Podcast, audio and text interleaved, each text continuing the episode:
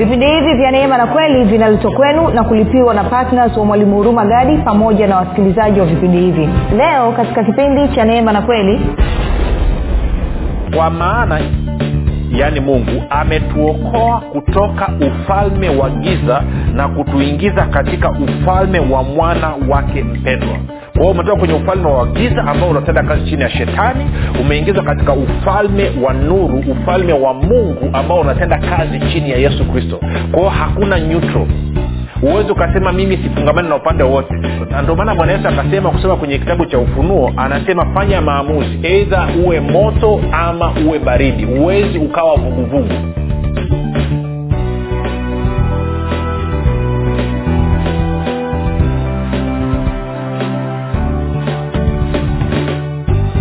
popote pale ulipo rafiki ninakukaribisha katika mafundisho ya kristo. Jina langu naitwa huruma gadi. Ninafuraha kwamba umeweza kuungana nami kwa mara nyingine tena ili kuweza kusikiliza kile ambacho bwana wetu yesu kristo ametuandalia. Kumbuka tu mafundisho ya kristo yanakuja kwako kila siku muda na wakati kama huu yakiwa na lengo la kujenga na kuimarisha imani yako wewe unanisikiliza ili uweze kukua na kufika katika cheo cha kimo cha utimilifu wa kristo. Kwa lugha nyingine ufike mahali uweze kufikiri kama kristo uweze kuzungumza kama kristo na uweze kutenda kama kristo. Kufikiri kwako rafiki kuna mchango wa moja kwa moja katika kuamini kwako. Ukifikiri vibaya utaamini vibaya. Ukifikiri vizuri utaamini vizuri. Hivyo basi fanya maamuzi ya kufikiri vizuri na kufikiri vizuri ni kufikiri kama kristo na ili uweze kufikiri kama kristo huna budi kuwa mwanafunzi wa kristo na mwanafunzi wa kristo anasikiliza na kufuatilia mafundisho ya kristo kupitia vipindi vya neema na kweli leo rafiki tunaanza somo jipya kabisa ambalo lina kichwa cha somo kinachosema kingdom agenda eh, ama, ama ajenda ya ufalme wa mungu kingdom agenda ama agenda ya ufalme wa mungu. Ni somo jipya kabisa ambalo tunaanza tuna mambo mengi mazuri ya kuzungumza na na kuhakikishia hutaki kukosa kusikia kile ambacho roho anataka kusema nasi.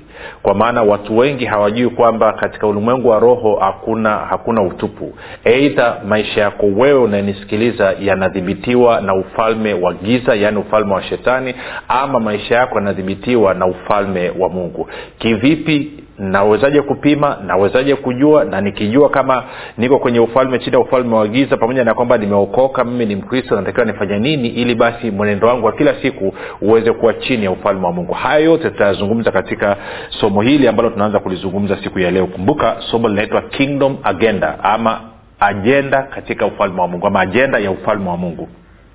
Lakini kabla ya kuendelea nikukumbushe tu kwamba kama ungependa kupata mafundisho haya kwa njia ya video basi tunapatikana katika youtube uh, channel yetu inaitwa mwalimu ruba gadi. Ukifika pale subscribe. Utakapoangalia video yote tunaomba uweze kulike pamoja na kushare. Kwa kufanya hivyo unakuwa umesababisha injili kuwafikia watu wengi zaidi. Pia usisahau kubonyeza kengele ili uweze kupata notification kama ungependa kupata mafundisho haya kwa njia ya sauti basi tunapatikana katika google podcast katika apple podcast na katika spotify. Nako tunapatikana kwa jina hilo hilo la mwalimu huruma gadi na kama ungependa kupata mafundisho haya basi kwa njia ya whatsapp ama telegram kuna grupu linaitwa mwanafunzi wa kristo. Unaweza ukatuma ujumbe mfupi ukasema niunge nawe utaunganishwa namba ya kutuma ni 789 5242 nawe utaunganishwa.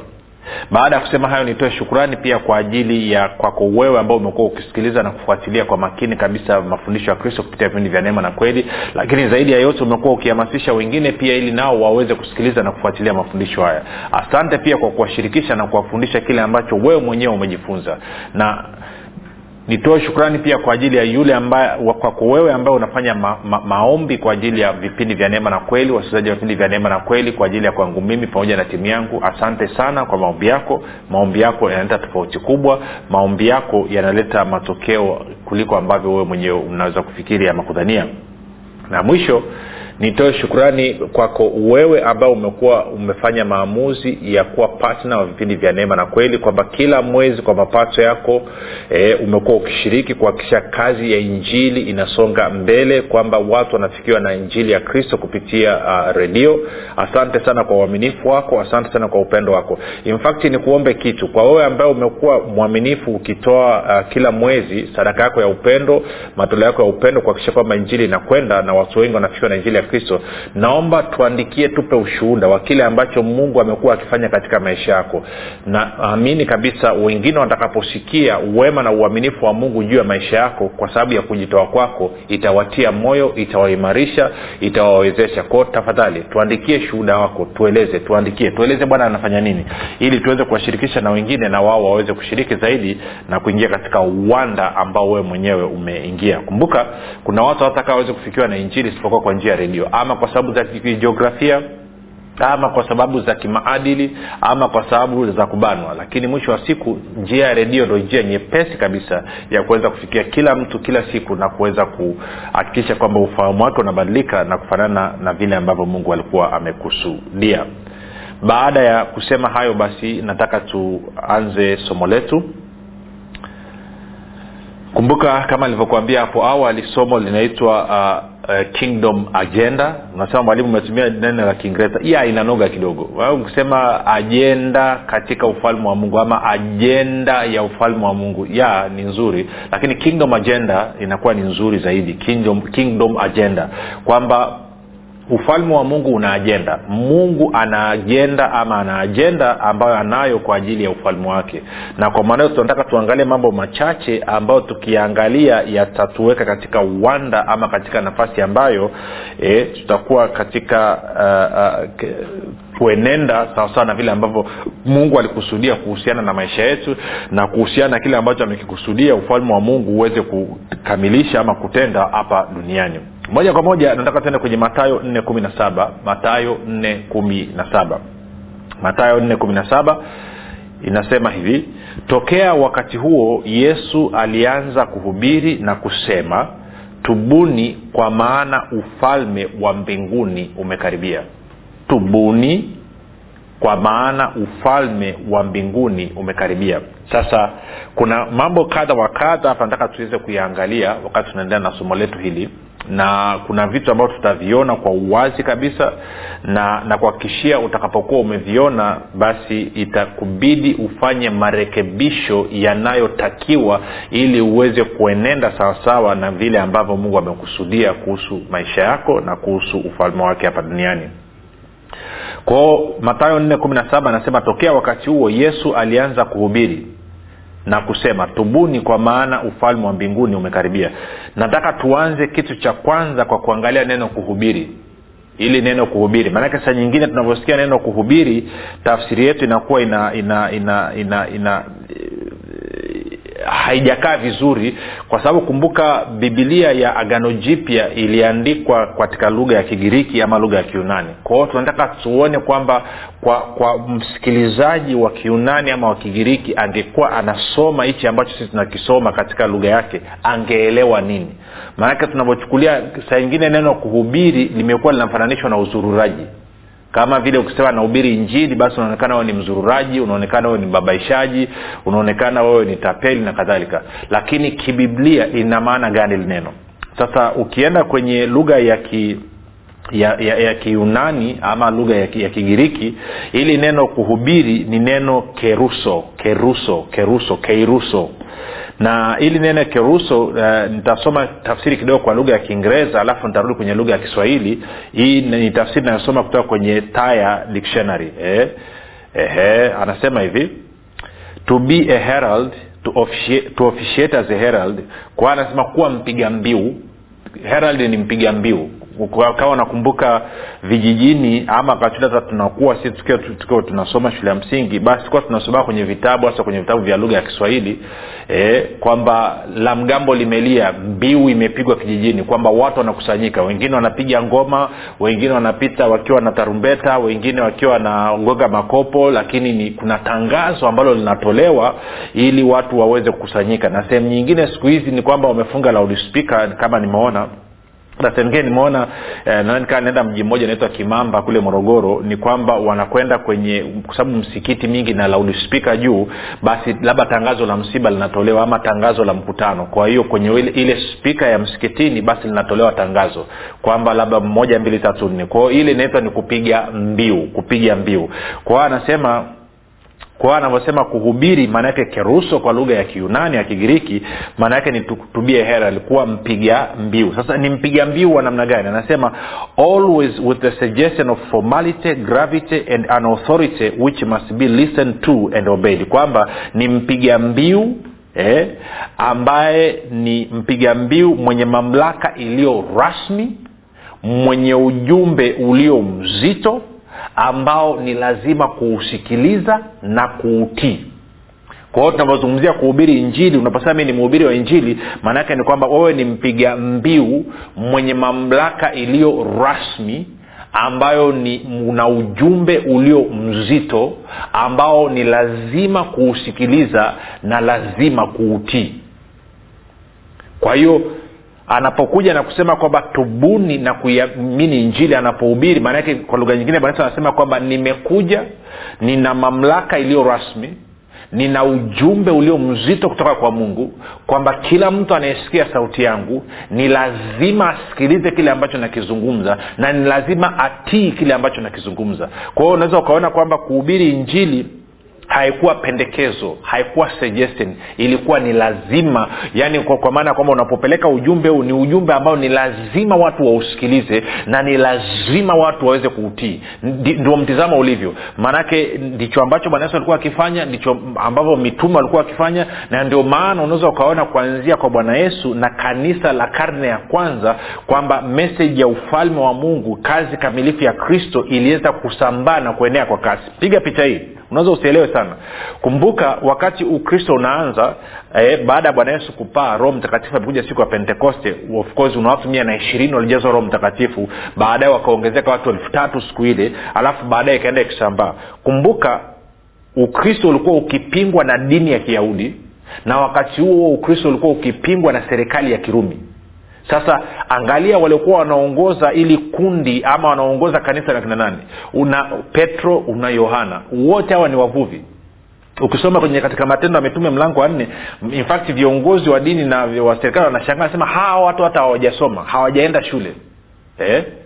Wamepata wapi haya wanayosema? Wamepata wapi? Si, kwa, kwa, lugha nyingine ni kwamba kwa sababu ya, ya walitambua nafasi yao kama wahubiri kama wapiga mbiu ambao wana mamlaka iliyo rasmi kwamba wana ujumbe ambao ni mzito ambao ni lazima kuusikiliza na lazima kuutii. Kwao walikuwa hawaji kama pendekezo. Na unapozungumza katika ujasiri huo inasababisha nini? Inasababisha ufalme wa mungu uvamie katika hilo eneo. Kama ni watu ulikuwa wanazungumza nao maanake ni kwamba ufalme wa mungu utavamia na ufalme wa mungu ukivamia maanaake ni kwamba watu wanaanza kupona watu wanaanza kufunguliwa watu wanaanza kupata miujiza yao. Lakini pia kama ni katika jamii maanaake ni kwamba mabadiliko lazima atokee sasa angalia walianza hawa jamaa wakiwa wavuvi watu wachache lakini mpaka karne mbili baadaye sio tu kwamba dini ya kiyahudi imepata tabu kabisa imelegea lakini pia na serikali ya rumi ikawa imemezwa yote. Mwaka mia tatu kumi na tatu eh, kaisari aliyekuwa anaitwa konstantin empara constantin akatangaza kuwa taifa la rumi kwamba limekuwa ni taifa la kikristo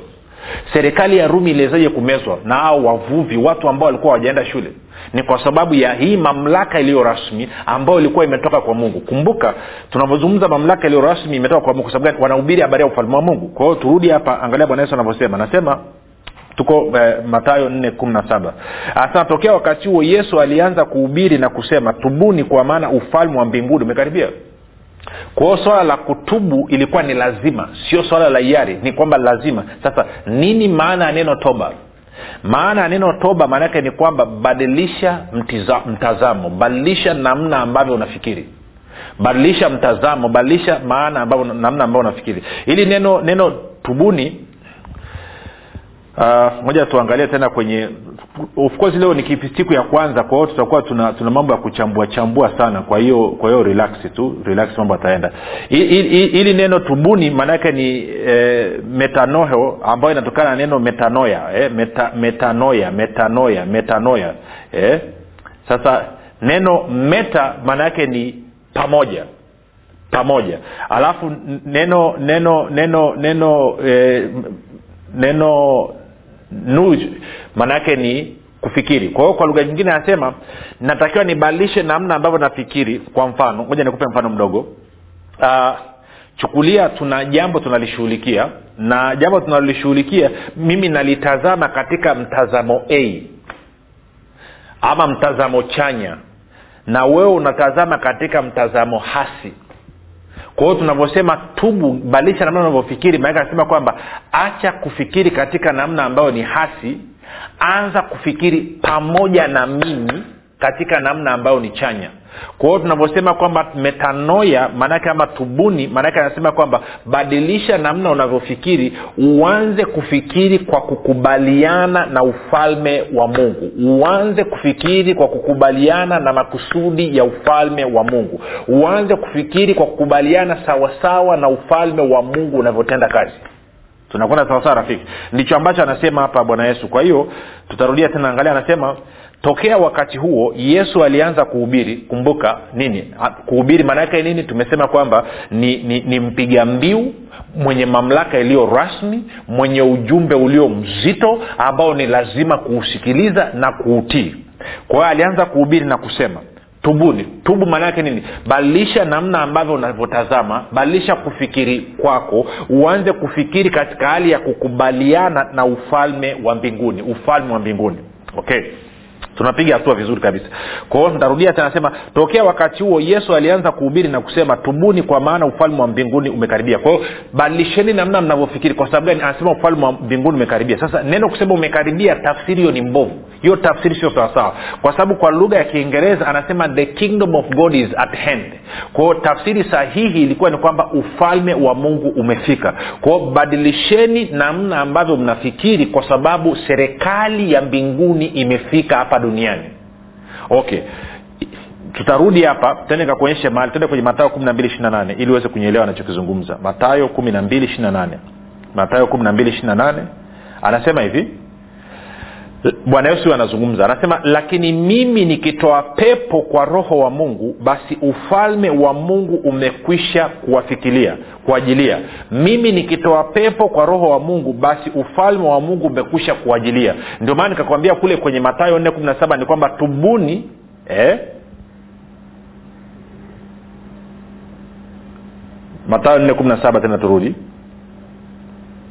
Anasema hivi tokea wakati huo yesu alianza kuhubiri na kusema tubuni kwa maana ufalme wa mbinguni umefika ufalme wa mbinguni umefika ama ufalme wa mungu umefika. Sasa kwa nini ufalme wa mbinguni kwa nini ni muhimu kukubalisha namna unaofikiri? Kwa sababu huu ufalme unatakiwa uelewe. Sasa ufalme ufalme wa mungu ni nini? Tungeweza kusema ufalme wa mungu ni mamlaka kuu ya mungu eh, ni mamlaka kuu ya mungu. Ufalme wa mungu ungeweza kusema kwamba ni mamlaka kuu ya mungu kwa mfano. Tuende tukaangalia zaburi ya mia na tatu. Zaburi ya mia moja na tatu mstari ule wa kumi na tisa. Zaburi ya mia na tatu mstari wa kumi na tisa alafu utaona mambo mazuri alafu tutaanza kuongea kitu hapa alafu mambo yatakaa vizuri kabisa. Zaburi ya miamoja na tatu mstari ule wa kumi na tisa anasema bwana ameweka kiti chake cha enzi mbinguni na ufalme wake unavitawala vitu vyote. Kwa hiyo anasema ufalme wa mungu unatawala vitu vyote. Ufalme wa mungu uko juu ya vitu vyote. Sasa baada ya kusema hayo nachotaka kusema ni kitu hichi. Kwa nini bwana yesu anakuja na kusema tubuni na kwa kuwa ufalme wa mbinguni umefika. Kwa nini anatuambia tubadilishe namna tunavyofikiri? Kwa kuwa ufalme wa mbinguni umefika. Ukweli ni kwamba mpaka anapokuja of yohana mbatizaji ndo alianza kuhubiri habari za injili ya ufalme wa mungu. Alafu bwana yesu akaja akapokea hicho kijiti baada ya yohana kuwekwa gerezani. E, ukitaka kuelewa hilo e, unaweza unaposoma kwenye matayo mlango wa tatu utaikuta hiyo ukisoma hata kwenye marko pia kwa mfano tende kwenye marko marko mlango wa kwanza mstari wa kumi na nne na wa kumi na tano. Marko moja kumi na nne kumi na tano. Marko moja kumi na nne kumi na tano. Anasema hivi hata baada ya yohana kutiwa gerezani yesu akaenda galilaya akihubiri habari njema ya mungu. Tafsingine sema habari njema ya ufalme kwa mfano nkjv akisema wakati umetimia na ufalme wa mungu umefika tubuni na kuiamini injili. Tubuni badilisheni namna unavyofikiri na kuanza kuamini kuwa ufalme wa mbinguni ufalme wa mungu umefika hapa duniani serikali ya mungu imefika hapa duniani. Sasa kwa nini inahusishwa na swala la kufikiri? Swala la kufikiri ni la muhimu rafiki kwa sababu kufikiri kwako kutakusababisha uwe rafiki na mungu ama kufikiri kwako kutakusababisha uwe adui na mungu. Kufikiri kwako kutakusababisha kwamba uwe chini ya mamlaka ya shetani ama kufikiri kwako kutakusababisha uwe chini ya mamlaka ya mungu. Kwa hiyo kufikiri kwako ni kwa muhimu mno.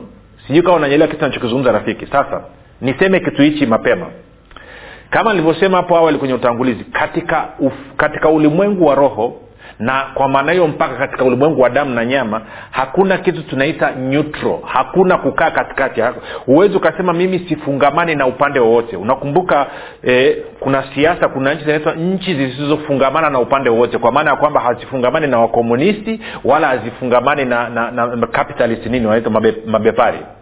Katika ulimwengu wa roho hamna hiyo eidha uko upande wa ufalme wa mungu ama uko upande wa ufalme wa shetani.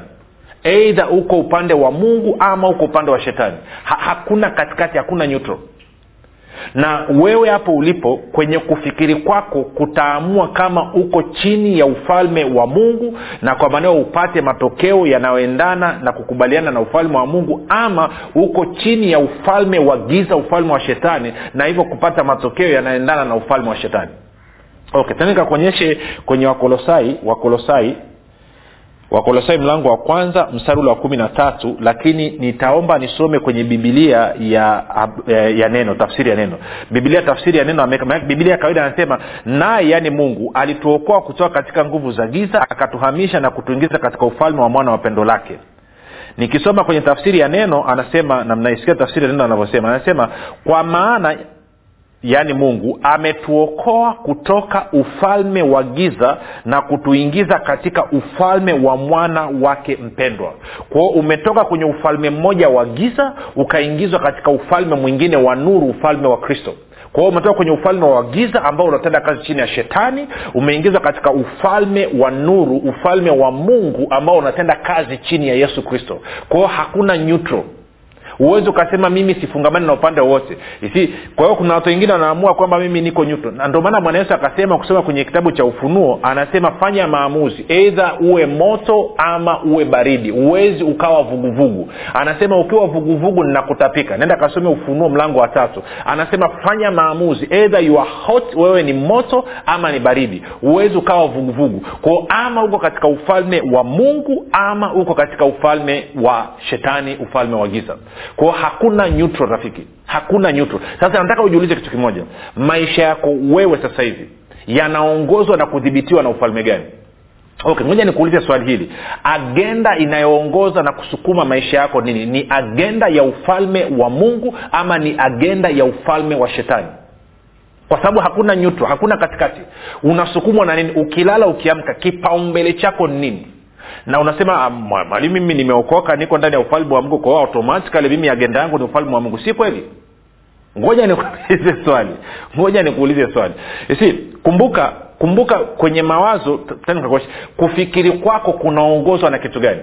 Kwa sababu kama unakumbuka kwenye matayo kumi na sita Eh, bwana yesu ameuliza mitume kwamba watu wanasema mwana wa adamu kuwa ni nani? Ukianza kule mstari wa kumi na tatu mpaka kumi na tisa. Petro akasema kwamba wewe ndiye kristo mwana wa mungu aliye aliye hai. Alafu mstari wa ishirina moja ishirina mbili na ishirina tatu anaanza kusema kwamba uh, bwana yesu anamwambia kwamba imenipasa kufa na siku tatu kufuka petro anamchukua bwana yesu pembeni anamkemea anamwambia hasha bwana hayo hayata kupata mstari wa ishirina tatu matao kumi na sita ishirina tatu bwana yesu anamkemea petro. Anasema nenda nyuma shetani ama nenda nyuma yangu shetani. Huu kikwazo kwangu. Kwa maana huyawazi yaliyo ya mungu unawaza mawazo yaliyo ya wanadamu. Kwao edha unawaza sawasawa na ufalme wa mungu unavyosema na unafanya maamuzi sawasawa na ufalme wa mungu unavyosema ama unaendelea kuwaza kibinadamu kwamba unawaza maisha yako wewe niende kazini nipate hela nilipe kodi ya nyumba nivanulie watoto nguo nile chakula mi mwenyewe nipendeze nichangie harusi ya fulani alafu ninunue kuna kuna kanga mpya imetoka kuna shati jipya limetoka alafu ni, niweke kuwa na hela kwenye akili eidha unajiangalia wewe ambayo unajifikiria kuhusu wewe ambayo inaitwa ni kufikiri kibinadamu ambayo ni ushetani ama unawaza mawazo ya mungu agenda ya mungu ufalme wa mungu kwanza. Bwana yesu akasema nini? Msisumbuke basi jinsi mtakavyokula mtakavyokunywa mtakavyo... kwa nini? Kwa sababu mambo haya yote yanaangaikiwa na watu wasiomjua mungu. Bali ninyi utafuteni kwanza ufalme wa mungu na haki yake na hayo mengine yote mtazidishwa. Kwa nini? Kwa sababu baba yenu anajua kuwa mnahitaji hayo kwa edha ninapojishughulisha na mambo yangu kwanza na mambo yangu tu usiku na mchana pasipo kutia kipaumbele katika agenda ya ufalme wa mungu maanaake ni kwamba nafikiri kibinadamu na kufikiri huko kunathibitisha kwamba bado niko chini ya udhibiti wa shetani. Kwa sababu gani? Ninaangaika kutafuta mahitaji yangu kama vile ambavyo watu wasiomjua mungu wanavyoangaika kutafuta mahitaji yao. Nenda kasome matayo 6 kwao wewe mwenyewe unaweza ukaanza kupima rafiki kwamba maisha yako ya kila siku sasa hivi yakoje? Yanadhibitiwa nani? Ufalme agenda yako nini agenda ya ufalme wa mungu ama agenda ya ufalme wa shetani? Agenda ya ufalme wa shetani nini? Ni kujiwaza wewe tangu umeamka asubuhi mpaka umelala. Huwazi mtu mwingine huwazi kitu kingine chochote wala huwazi makusudi na mapenzi ya mungu. Unachowaza ni wewe na wewe na familia yako na wewe na familia yako. Kwa huko wapi? Agenda ipi ina, ina, maisha yako kila siku? Maamuzi yako unavyofanya unafanya ukiangalia agenda ipi? Agenda ya ufalme wa mungu ama ukiangalia agenda ya shetani ambayo ni ubinafsi? Which one? Wewe uko wapi sasa inawezekana unanisikiliza sasa hivi ukasema du mwalimu nimelisikia. Lakini sasa mi mwenyewe sijaokoka. Kwao hatua ya kwanza ili uweze kubeba agenda ya ufalme wa mungu ni kutoa maisha yako kwa yesu kristo. Kwao fanya maombi yafuatayo. Sema mungu wa mbinguni nimesikia habari njema nataka kuchagua ufalme wa mungu. Leo hii nampokea yesu kristo kuwa bwana na mwokozi wa maisha yangu. Bwana yesu nakukaribisha katika maisha yangu. Asante kwa kuwa mimi sasa ni mwana wa mungu rafiki nakupa ongera kwa hayo maombi mafupi na kukaribisha katika familia ya mungu na kukabidhi mkononi mwa roho mtakatifu ambako ni salama. Basi tukutane kesho muda na wakati kama huu. Jina langu naitwa huruma gadi na yesu ni kristo na bwana.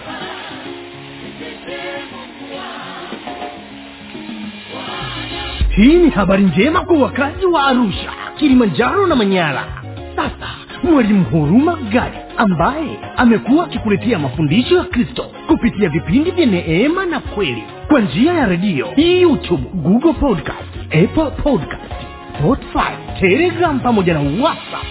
Anapenda kukujulisha kuwa sasa unaweza kushiriki ibada iliyojaa nguvu ya roho mtakatifu na kweli ya kristo. Ibada hizi zitafanyika katika ukumbi wa baoba uzima house uliopo tengeru jijini arusha. Kumbuka ibada hizi zitafanyika siku ya jumapili kuanzia saa tatu kamili za asubuhi hadi saa saba kamili za mchana ambapo utafunuliwa kweli ya kristo katika nguvu za roho mtakatifu.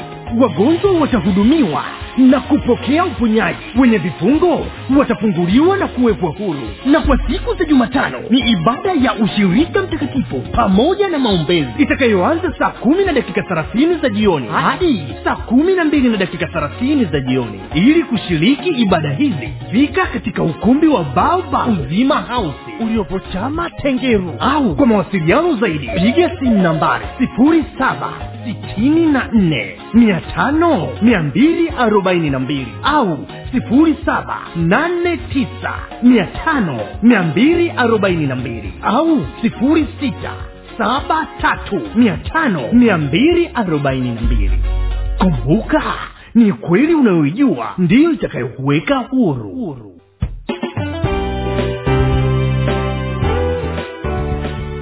umekuwa ukisikiliza kipindi cha neema na kweli kutoka kwa mwalimu huruma gadi. Kipindi hiki cha neema na kweli kinakujia kila siku ya jumatatu hadi jumamosi kuanzia saa tatu kamili usiku mpaka saa tatu na nusu usiku. Na siku ya jumapili kinaanza saa mbili na nusu mpaka saa tatu kamili usiku. Hapa hapa redio habari maalum 97.7 fm kwa mafundisho zaidi kwa njia ya video usiache kusubscribe katika youtube channel ya mwalimu huruma gadi na pia kumfuatilia katika apple podcast pamoja na google podcast. Kwa maswali maombezi ama kufunguliwa kutoka katika vifungo mbalimbali vya ibilisi tupigie simu namba 7645242 au 789 5242 au